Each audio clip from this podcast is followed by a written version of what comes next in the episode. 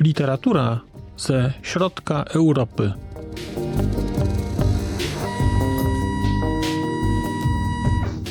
Podcast około książkowy.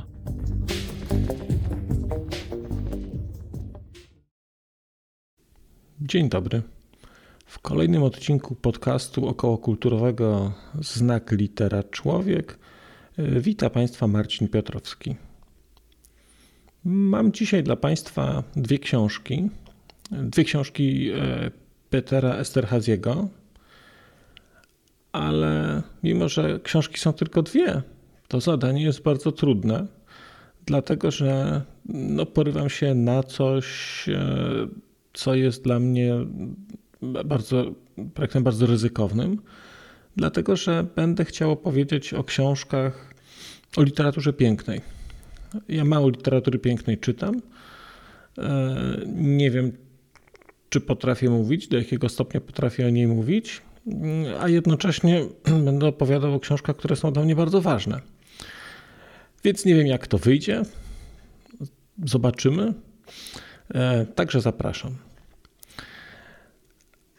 Książki Petera Esterhaziego, mm, czy konkretnie Harmonia Celestis e, i wydanie poprawione, o którym będę też mówił za chwilkę, trafiły do mnie w wyniku lektury przejęzyczenia, e, rozmów o przekładzie. Ja o tej książce już jakiś czas temu opowiadałem i wspominałem tam o rozmowie z Teresą, z panią Teresą Worowską, e, tłumaczką literatury węgierskiej i wspomniałem tam e, o Peterze Esterhazim, że była to taka książka, którą bardzo chciałem przeczytać i która trafiła na szczyt mojej czytelniczej listy, jeżeli chodzi o literaturę piękną. Ale z różnych powodów, e, z różnych powodów nie przeczytałem jej jako pierwszej faktycznie tak jak chciałem. Ale w którymś momencie ją przeczytałem. No właśnie. W którymś momencie ją przeczytałem i i mnie zachwyciła, mówiąc, mówiąc wprost. Nie znałem wcześniej twórczości Petera Esterhaziego, także tematyka węgierska była gdzieś tam powiedzmy skrajnie odległa od tego moich zainteresowań. Więc, więc książka Esterhaziego była dla mnie książką, która otwierała dla mnie cały wątek węgierski, a właściwie nie otwierała, a to otworzyła bo ten wątek będzie u mnie obecny czytelniczo i też mam kolejne plany, kolejne plany z tym związane. No ale przejdźmy do rzeczy i, i może powiedziałbym wreszcie coś o książkach. Harmonia Celestis to jest książka, która uchodzi za opus magnum, jeżeli chodzi o, o twórczość Esterhaziego. On sam opisuje ją, czy wspomina o niej bodajże jako o kronice rodzinnej albo kronice rodu. Nie, nie pamiętam dokładnie w tej chwili. E, I jest to książka, która powstawała bardzo długo. Sam Esterhazy pisze o tym, e, czy, czy mówi o tym w wywiadach, że zbieranie materiałów do tej książki i praca nad nią zajęła mu 9 lat. I po tej pracy posiada warsztat historyczny na poziomie takiego średniej klasy historyka, dlatego że tyle czasu zajęło mu w sumie przegrzebywanie się czy praca w archiwach. Dlaczego? Otóż dlatego, że Esterhazy to jest e, nazwisko, które na Węgrzech znaczy – E, Teresa Worowska w swoim wywiadzie wspomina o tym, że gdyby w Polsce taką książkę ktoś miał napisać, no to na przykład to, to byłby któryś z tych takich naszych e, wielkich rodów szlacheckich. Pisaliby taką książkę, nie wiem, Radziwiłowie. Gdyby Radziwiłł w tej chwili napisał książkę o swoim rodzie, no to mniej więcej byłby to podobny ciężar gatunkowy do tego, jeżeli o swoim rodzie, o Węgrzech, swoją historię opowiada, e, opowiada Esterhazy. Ja czytałem to wcześniej w tym wywiadzie, natomiast nie zdawałem sobie sprawy ze stopnia, do jakiego e, będzie to determinować formę książki, to czym ona jest, ale też taki rodzaj przemyśleń czy rodzaj refleksji, która się w niej pojawia. Tutaj muszę interweniować. Rozmowa kontrolowana. Rozmowa kontrolowana. Z emocji zapomniałem oczywiście powiedzieć, że cała przyjemność czytania możliwa była dzięki wyjątkowemu przekładowi pani Teresy Worowskiej. I słowo wyjątkowy to myślę, że to jest za małe słowo, żeby oddać to, co myślę naprawdę, kiedy, kiedy obcuję z tą książką, bo skala tego, czego się pani Teresa podjęła i co zrealizowała, po prostu poraża. A onieśmiela jakość tego tłumaczenia i sposób operowania językiem polskim przez panią Teresę. Naprawdę najwyższe wyrazy uznania i z tego powodu przerwałem tę audycję, żeby ten fragment dopowiedzieć. Przy okazji dopowiem też, że muzykę, którą Państwo w trakcie usłyszą, e, skomponował e, jeden e, z członków rodziny Esterhazy, Pal Esterhazy. I muzykę Pala Esterhaziego barokową znajdziecie Państwo bardzo łatwo albo na różnego typu platformach streamingowych, albo chociażby w YouTubie. To tyle i wracajmy do audycji. Książka Harmonia Celestis składa się, można powiedzieć, na nią składają się dwie księgi.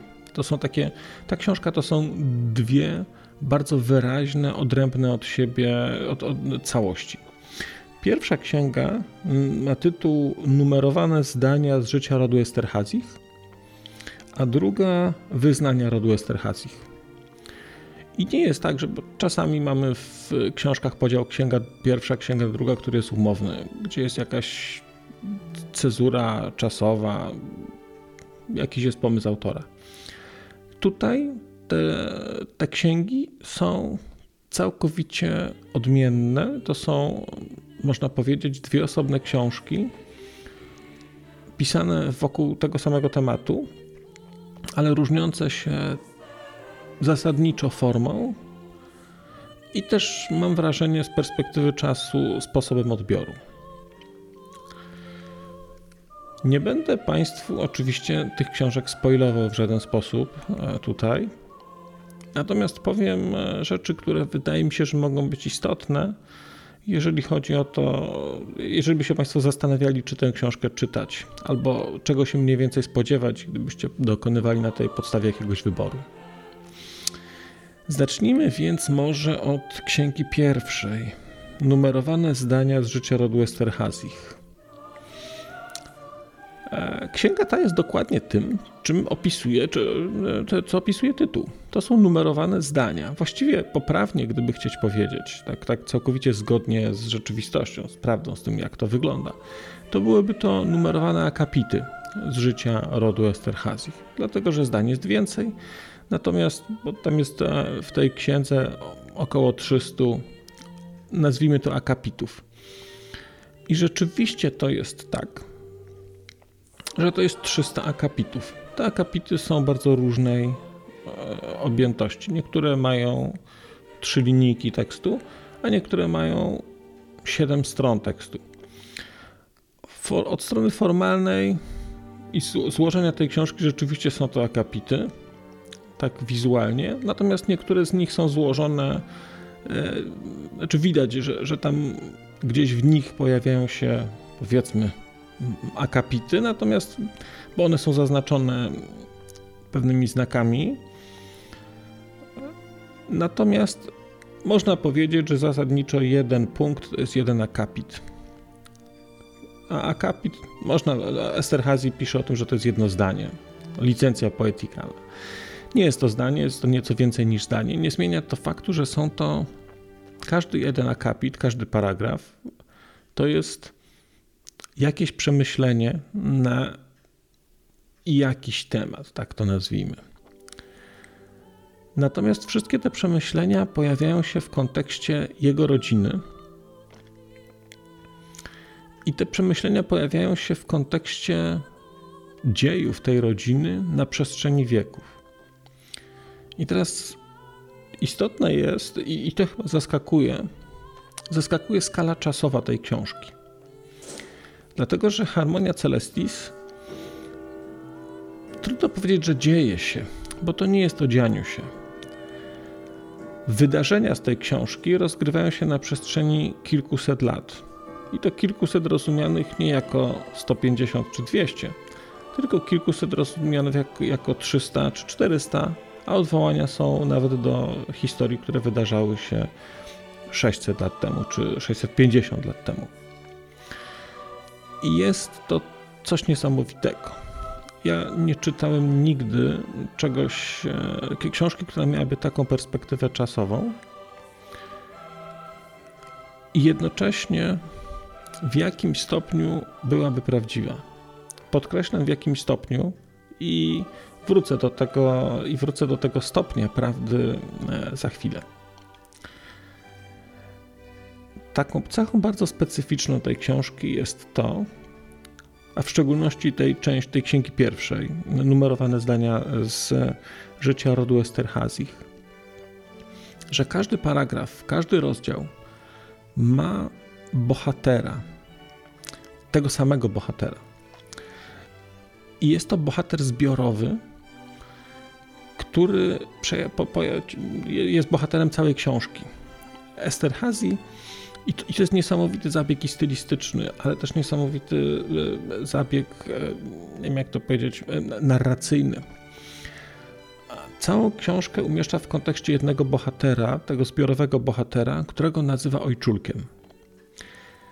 I nie będzie, moim zdaniem, nie, nie zepsuje Państwu przyjemności czytania, bo odkryjecie to po trzeciej stronie, że tytułowy ojczulek będzie przewijał się przez e, wszystkie 600 stron e, tej książki.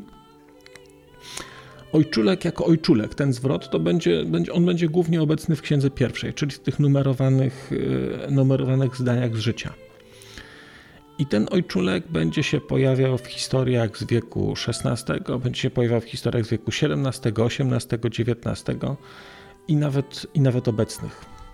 E, nawet z czasów no, praktycznie, praktycznie już współczesnych. I teraz zawieszę opowiadanie może e, historii o księdze pierwszej.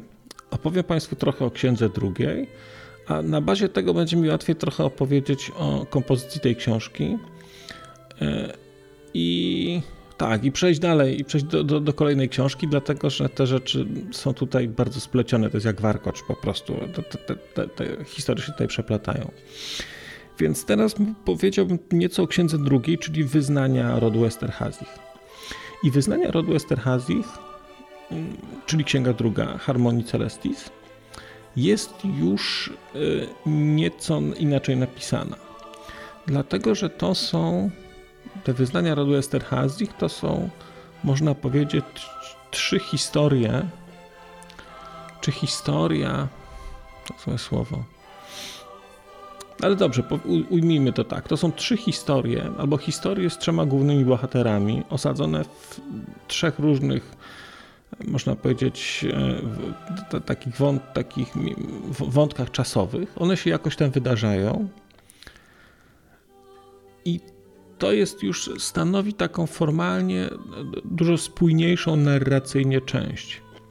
Dlatego, że czytając księgę pierwszą, będziecie Państwo nieustannie skakać pomiędzy różnymi epokami. Czytając księgę drugą, też będziecie przerzucani pomiędzy czasami, ale te czasy będą od siebie odległe od lat o lat kilkanaście, powiedzmy, czy kilkadziesiąt. Więc to nie będzie tak, że, że nagle z czasów e, z XX wieku skoczycie Państwo e, w wiek XVI. No nie, tak już w drugiej części nie będzie. Ja się bardzo długo zastanawiam, jak opowiedzieć Państwu o strukturze tej książki, o sposobie narracji. I doszedłem do wniosku, że chyba najprościej byłoby to wytłumaczyć na poziomie to, co się wydarza na kartach tej książki, od strony formalnej. Chyba najprościej byłoby to wytłumaczyć na poziomie albumu rodzinnego ze zdjęciami. Ja to sobie tak gdzieś tam zwizualizowałem. Wyobraźcie sobie Państwo, że macie album ze zdjęciami, e, albo nawet mamy trzy albumy ze zdjęciami mojego taty, mojego dziadka, mojego pradziadka. Każdy z nich ma swój album. Ja teraz e, z tego albumu, takiego klasycznego albumu ze zdjęciami, które pamiętamy, takiego czarnego, e, ja z tego albumu powyjmuję pojedyncze karty i je potasuję. Pomieszam kolejność. I nagle się będzie okazało, że będzie, będziecie oglądać Państwo, będziemy oglądać kartę ze zdjęciami mojego pradziadka, potem ze zdjęciami moimi kartę, potem ze zdjęciami mojego ojca. I to będzie tak, że po chwili, mimo że nawet jak one wszystkie będą czarno-białe, po chwili nauczymy się bardzo szybko przeskakiwać między tymi perspektywami czasowymi i ok, będziemy widzieć takie mikrohistorie, czy, czy takie kadry z życia bardziej, jednej, drugiej, trzeciej osoby. I, I, w miarę nauczymy się między nimi przeskakiwać. Po jakimś czasie tej czytania drugiej księgi do, dosyć szybko będziemy diagnozować, e, w którym momencie coś się toczy, i będziemy wiedzieć, czy opowieść dotyczy tej czy tej osoby. I to będzie pomieszane. Natomiast jeżeli mówimy o, o księdze pierwszej, czyli numerowanych zdaniach, to wyobraźmy sobie teraz, że nie będziemy tasować kart, tylko po, wycinamy sobie zdjęcia z albumów, czy wyjmiemy zdjęcia z albumów, potasujemy je, pomieszamy i będziemy je układać, no nie chcę powiedzieć, że w losowej kolejności, bo to nie jest losowa kolejność, ale dla nas, dla Państwa, by to, dla mnie by to była los, może to być losowa kolejność. E, będą zdarzenia, które będą, e, od, poszczególne akapity będą od siebie odległe o kilkaset lat. I teraz jak sobie te zdjęcia z tej naszej rodziny e, poukładamy w jakiejś kolejności, która się tu będzie pojawiać, zarówno w pierwszej, jak i w drugiej części, to w, w, zdecydujmy się na taki zabieg, że teraz przy niektórych zdjęciach pozamieniamy ze sobą osoby. Czyli kogoś, kto był w wieku XIX, wklejmy w wiek XVI, a kogoś, kto był w XVII, w XVIII. Zamienimy trochę miejsca, czasami dorysujemy własne postaci.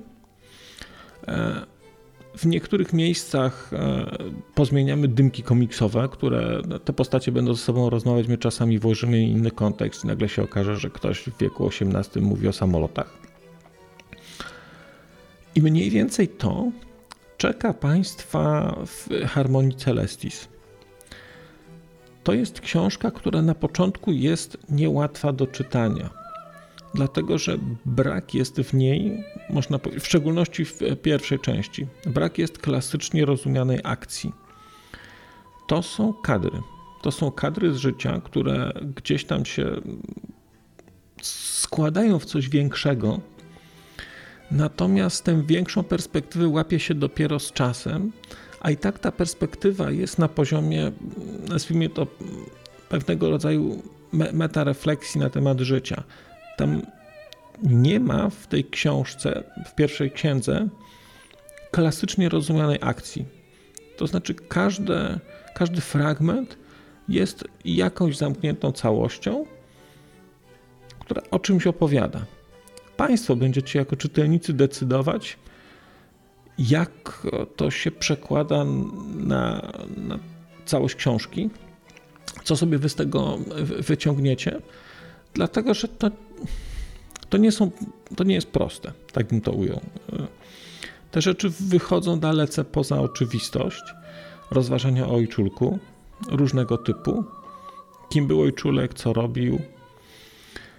One też mogą być trudne dla osoby, która nie jest, e, nie, nie pochodzi z Węgier. To jest chyba dla mnie było najtrudniejsze w tej książce. Ja teraz jestem po jej drugiej lekturze, dlatego że zdecydowałem się przeczytać ją drugi raz. To jest jedna z tych książek, które jak skończyłem, to zdecydowałem się, że będę chciał ją przeczytać drugi raz, ale są takie książki, które, gdzie to odkładam, odkładam, odkładałem. Tutaj uznałem, że nie wiem, w, ramach nazwijmy to jakiegoś rodzaju uczciwości względem państwa przeczytam drugi raz tę książkę, zanim o niej nagram, nagram odcinek. I byłem zachwycony tą decyzją, że zdecydowałem się czytać ją drugi raz, dlatego że z powodów, o których opowiem za chwilę, jeszcze mam wrażenie, że teraz jeszcze pełniej tę książkę przeżywałem i wiem, że to nie jest, wiem, że nie jest to ostatnie czytanie, tak bym to, to powiedział. Tutaj jest taki bohater, który wspomina, że to jest chyba dziadek, dziadek autora, który mówi, że książki czyta się, że książki czyta trzy razy. Raz czyta książkę dlatego, że był ciekawy, drugi raz czyta książkę dlatego, że ją zrozumiał i chciał do niej wrócić, a trzeci raz czyta już przed śmiercią, żeby obcować z jakimś pięknem i dlatego, że już niczego nie musi. No więc ja już mam dwa razy za sobą i rzeczywiście ten drugi raz był zupełnie inny niż pierwszy. I niesamowite jest dla mnie to z perspektywy, z perspektywy czasu, że ta książka dźwignęła to, że do niej wróciłem. A nie jest to łatwa książka. Ale być może fakt, że nie ma tutaj klasycznie rozumianej narracji, takiej, e, takiej struktury, jakiegoś rozwoju wydarzeń, jakiegoś suspensu. Znaczy on później jest, ale umówmy się, nie jest, to nie jest istota tej książki. Być może to powoduje, że ta książka jest bardzo ponadczasowa i że można ją czytać wielokrotnie. Ja wiem, że czytając ją drugi raz, patrzyłem na nią zupełnie, ale to zupełnie inaczej. Dlaczego? Opowiem Państwu o tym za, za, za chwilę.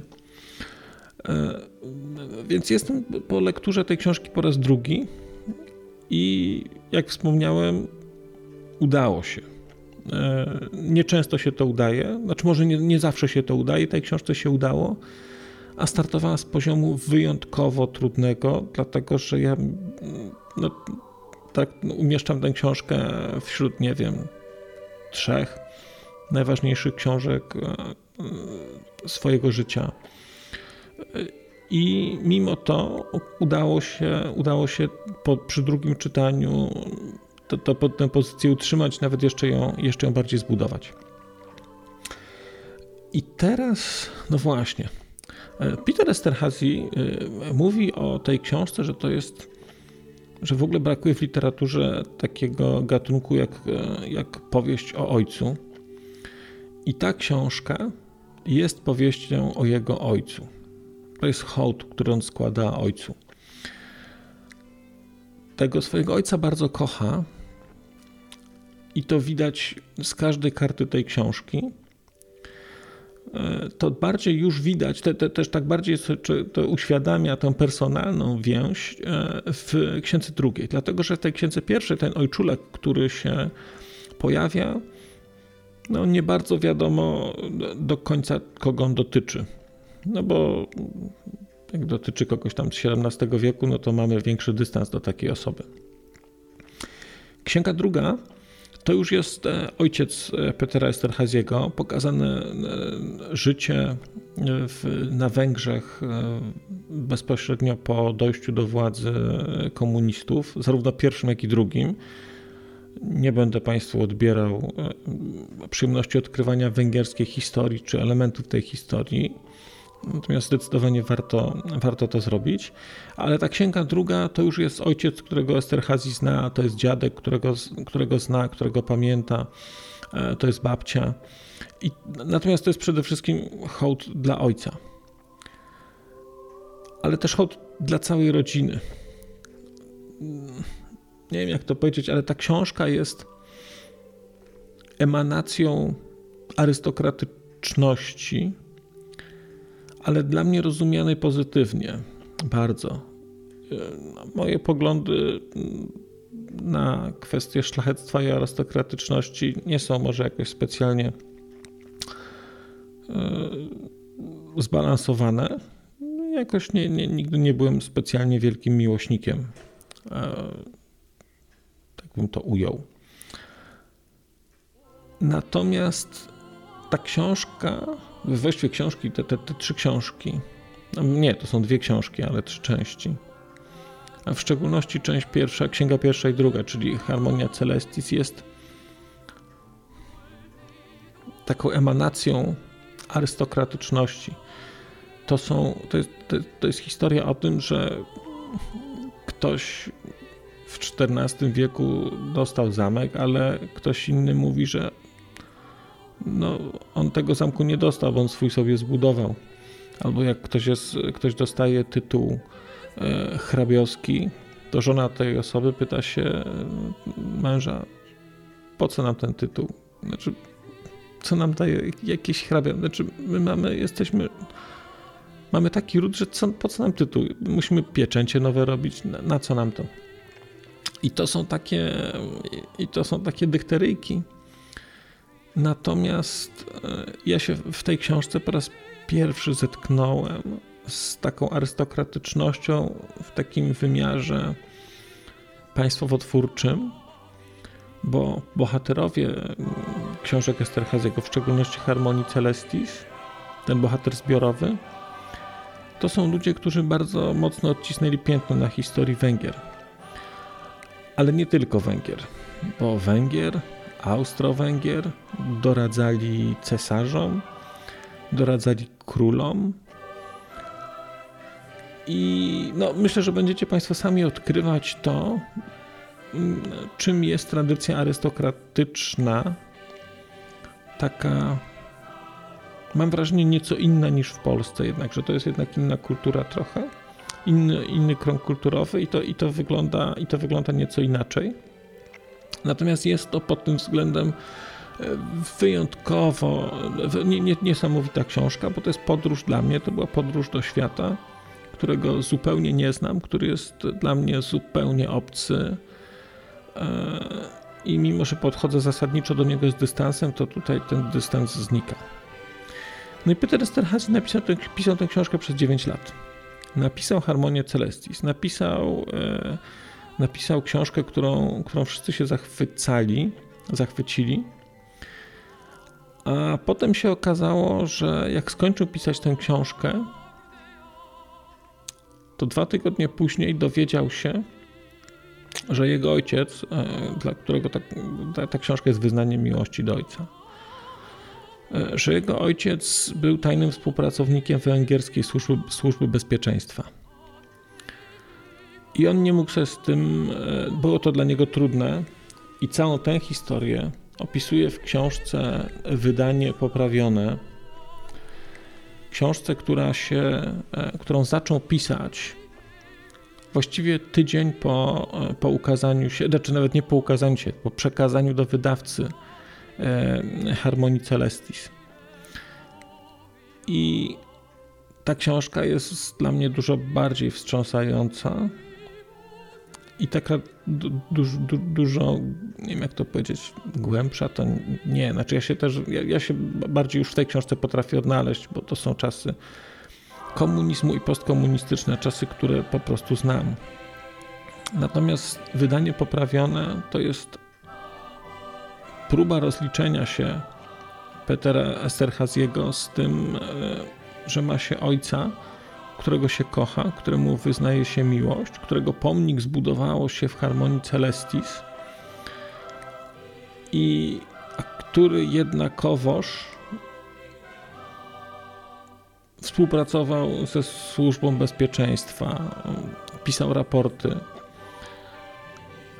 I z tej perspektywy ta książka zmienia postrzeganie książki, y, książki pierwszej.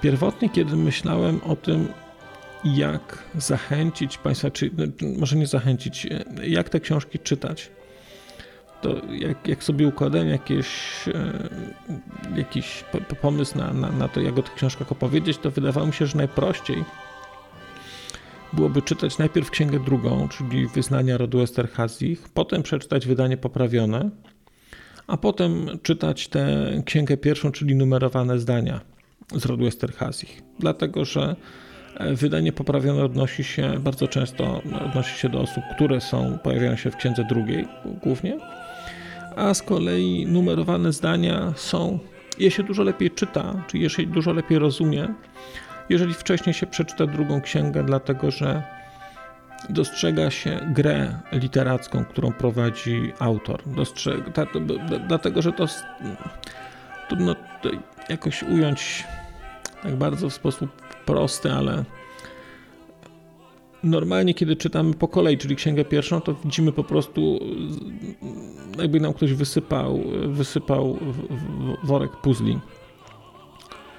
I nie bardzo wiemy od czego zacząć, nie bardzo wiemy jak to się składa. Natomiast i nic w głowie, znaczy nie, niewiele w głowie zostaje tych takich mikrofragmencików, tych pojedynczych puzli.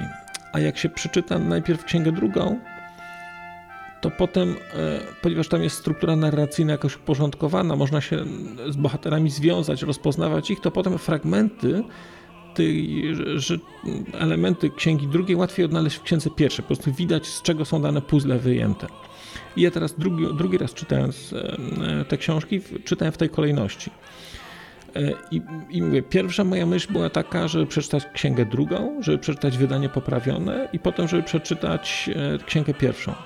Natomiast kiedy zajrzałem sobie, kiedy zacząłem czytać wydanie poprawione, skończyłem je czytać finalnie wczoraj, mm, tam Esther Hazy wprost mówi, bodajże na trzeciej stronie albo na pierwszej, że chciałby, żeby wydanie poprawione czytały tylko osoby, które przeczytały Harmonię Celestis. E, dlaczego? No, wydaje mi się, że dlatego, że jeżeli nie zna się wcześniejszej historii, to można byłoby, czytając tylko wydanie poprawione, zbudować sobie nieprawdziwy obraz relacji ojciec-syn. Dlatego, że wydanie poprawione jest bardzo gorzkie. E, to jest książka, w której Esterhazy opisuje swoje odkrywanie, mm, odkrywanie tych dokumentów AWO, czyli Węgierskiej Służby Bezpieczeństwa, pracę nad tymi dokumentami natomiast unikalny, wyjątkowo unikalny. To jest nie, niesamowicie tutaj oddane, jest forma książki. Dlatego, że Esterhazy zdecydował się na przepisywanie fragmentów, e, fragmentów e, tej teczki, tych trzech teczek e, z materiałami, które przygotował jego ojciec. Nie, nie dawał ich do skserowania. On je przepisywał i potem przepisując je w tej czytelni tego węgierskiego instytutu pisał do nich własne komentarze bezpośrednio. W trakcie pisania, e, w trakcie przepisywania pisał własne komentarze, a potem dopisywał komentarze z perspektywy e, e, roku, czy tam i potem kolejnego roku. I to jest niesamowity zabieg stylistyczny. Ja się z czymś takim wcześniej nie spotkałem dlatego że mamy zaznaczony fragment, który jest fragmentem oryginalnym. On jest, te, te, te fragmenty są wydrukowane mm, w, w innym kolorze w książce. Po czym nagle mamy komentarz od autora, ale ten komentarz, bardzo szybko się przyzwyczajamy do sposobu komentowania Esterhazy'ego, jest jakby takim fragmentem strumienia świadomości, który się pojawia w kontekście tego zapisu z tej teczki. A potem mamy do tego komentarz z perspektywy na przykład rocznej, z rok późniejszej perspektywy. I czasami te komentarze się różnią, czasami się wzmacniają. No, jest to cudowny, jeśli można to tak, tak to powiedzieć, cudowny zabieg stylistyczny, który nadaje tej książce bardzo, bardzo głębokiej prawdy i nadaje tej książce takiego bardzo głębokiego, takiego bardzo mocnego wymiaru osobistego. Tutaj jest mnóstwo odniesień do harmonii Celestis. Dlatego Esterhazy wprost mówi o tym, żeby te książki czytać, żeby tę książkę czytać tylko wtedy, jak się czytał harmonię Celestis. Dlatego, że on w tej książce dokonuje też dekonstrukcji e, swojego wcześniejszego dzieła. I ja o tym zapomniałem już, kiedy czytałem te, te książki teraz. I kiedy czytałem Harmonię Celestis, a wiedziałem, że on pisał tę książkę nie mając pojęcia o tym, że ojciec współpracował ze służbą bezpieczeństwa. Ile tam jest fragmentów, które jak się już zna całą tę historię, się czyta, ile tych fragmentów na to wskazuje, czy jak bardzo się autor myli w niektórych miejscach, e, w jakichś swoich opiniach czy założeniach. I on to później e, w tym wydaniu poprawionym, on to rozkłada na części pierwsze. Przeczytał całą harmonię i, i wyciąga te poszczególne fragmenty i je komentuje. I to jest taka praca na tekście i na jego tekście, e, częściowo na tekście ojca. Natomiast nadal jest to książka przesycona miłością. Znaczy widać, że on kocha tego ojca. Widać, jak się. Ojciec już nie żył, jak on pisał tę książkę. Widać, jak on się zmaga z tą sytuacją. Jak bardzo chce stanąć w prawdzie wobec czytelników e, i jednocześnie jak bardzo stara się zrobić to szybciej, zanim mu ktoś to wypo, wy, wy, wypomni, dlatego że mieszka w Europie Środkowej e, w takim, takiej części świata, gdzie ludzie często sobie źle życzą i, i, jak ktoś coś znajdzie, zresztą nie wiem, czy Państwo pamiętacie, ja pamiętam lata, lata 90., początek lat 2000, tak, z taką, taką greteczkami. E, więc tutaj są echa, echa tego, natomiast te echa są nie na takim poziomie wysokopolitycznym, tylko na takim poziomie bardzo, bardzo ludzkim i tego, że że Esterhazy chce zdążyć, a chce zdążyć po prostu z czystej uczciwości względem ojca, względem siebie, względem, względem swoich czytelników. W wydaniu poprawionym znajdą Państwo też bardzo dużo odniesień do harmonii Celestis. Do, on tutaj się odnosi do tego, jak pisze, co pisze. I to wydanie poprawione też mówi bardzo wprost. To jest, on w ogóle opowiada tutaj w tym wydaniu poprawionym o takiej grze, którą toczy E, z taką e, osobą, z taką panią, która przepisuje te jego rzeczy. On jest pierwszą czytelniczką zawsze. Jak on pisze, to potem zanosi, ona to przepisuje, zanim on to odda do wydawnictwa. Pracuje z nim od lat. E, I opowiada o tym, jak o grze, którą z nią prowadzi, że ona zgadywała, które elementy harmonii Celestis są prawdziwe. I jak właściwie cały czas przegrywała. I jak Esterhazy w tym wydaniu poprawionym też trochę śmieje się z czytelników, którzy dali się porwać formie i uwierzyli, że historia, która jest pokazana w Harmonii Celestis, jest historią prawdziwą. Ona jest tylko częściowo prawdziwa e, i te wszystkie zabiegi, o których gdzieś tam Państwu wspominałem, zmiana kolejności, zmiana kontekstu, przekładanie, różne, różne komentarze, tak naprawdę Państwo będziecie musieli, czytając Harmonię Celestii, zdecydować, e, co jest prawdą, a co nie jest prawdą. Dlatego, że e, dlatego, że to, to był celowy zabieg Esterhaziego, stylistyczny, że to jest literatura. To jest literatura i ona wykorzystuje jakieś fakty, przekształca je. To nie jest, e, Harmonia Celestis nie jest opowieścią, to nie jest kronika rodu. To jest książka o rodzinie, o rodzie, ale to nie jest zapis historyczny. To jest jakaś wariacja na jego temat. I to, jak, jak będziecie Państwo odkrywać tę książkę, to też e, radzę o tym pamiętać i, i przed Państwem będzie mnóstwo dylematów, e, w co uwierzyć, e, co jest prawdą, co nie jest prawdą. Mm, I to jest bardzo nie chcę powiedzieć, że urokliwe, bo to nie chodzi o urokliwość, natomiast to jest taka, taka intelektualna zabawa, którą gdzieś tam autor z nami e, toczy, a w wydaniu poprawionym już to wprost zapowiada e, i też się możemy poczuć w tej sytuacji takiej jak, jak, ta, jak, jak ta pani, która to czytała i, i nie trafiała, więc a, nie trafiała osoba, która znała Esterhazy'ego od lat. E, więc życzę Państwu przy lekturze Harmonii Celestis również nietrafiania. Peter Sterhez nie żyje, także niestety nie dowiemy się, gdzie trafiliśmy, a gdzie nie. No niemniej warto, niemniej warto próbować. Natomiast wydanie poprawione, e, to jest dla mnie nie, niesamowite, że wydanie poprawione, bo Harmonię Celestis kupią Państwo może nie tanio, bardzo, ale jest do kupienia, natomiast wydanie poprawione e, kosztuje 9 zł na Allegro. I to jest dla mnie, e, nie wiem jak to skomentować, bo pod względem ciężaru gatunkowego ta książka poraża. Pra, pod względem prawdy poraża, warsztatu pisarskiego poraża i ta książka kosztuje 9 zł. Nie, nie, nie bardzo mam pomysł, jak to skomentować. Hmm Powiedziałbym tylko jeszcze o szacie graficznej.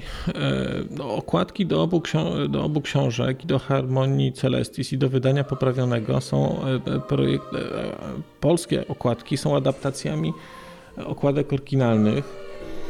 Są adaptacjami okładek, które projektowała żona Petera Esterhaziego, czyli Gita Esterhazy.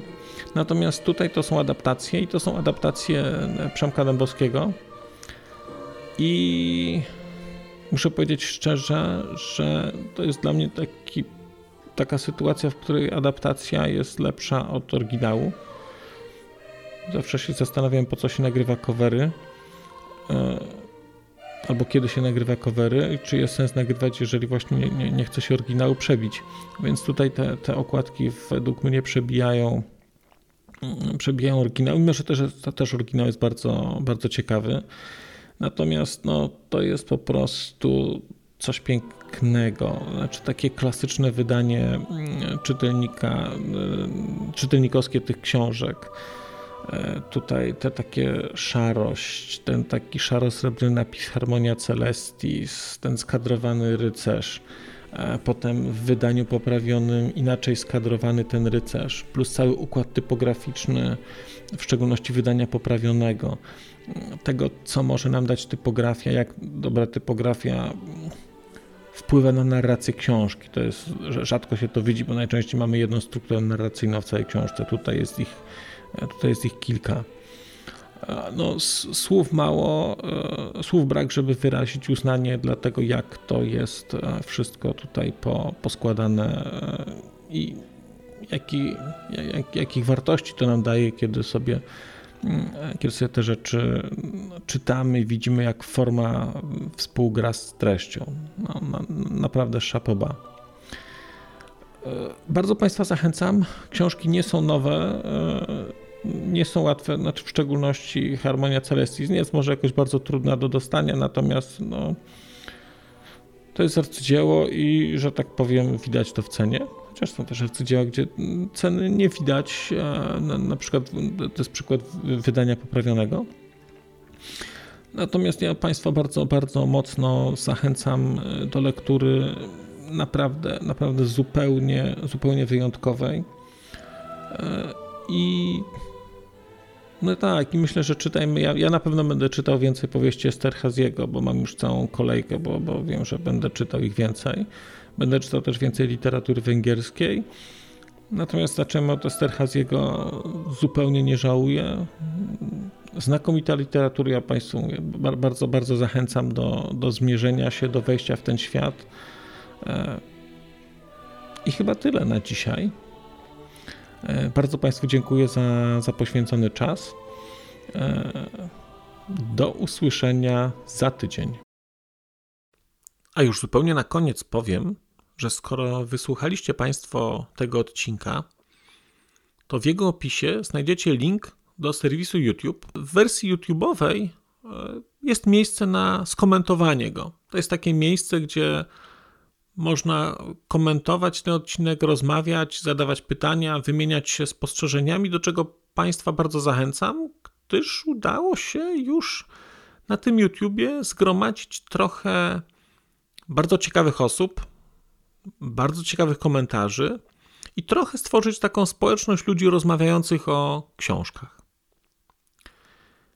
Też na koniec, zupełnie na koniec, e, poproszę Państwa o wystawienie oceny mi w ramach e, tych platform podcastowych, na których Państwo tego odcinka wysłuchaliście. I nieważne jaka ta ocena będzie, istotne dla mnie po prostu, że będzie.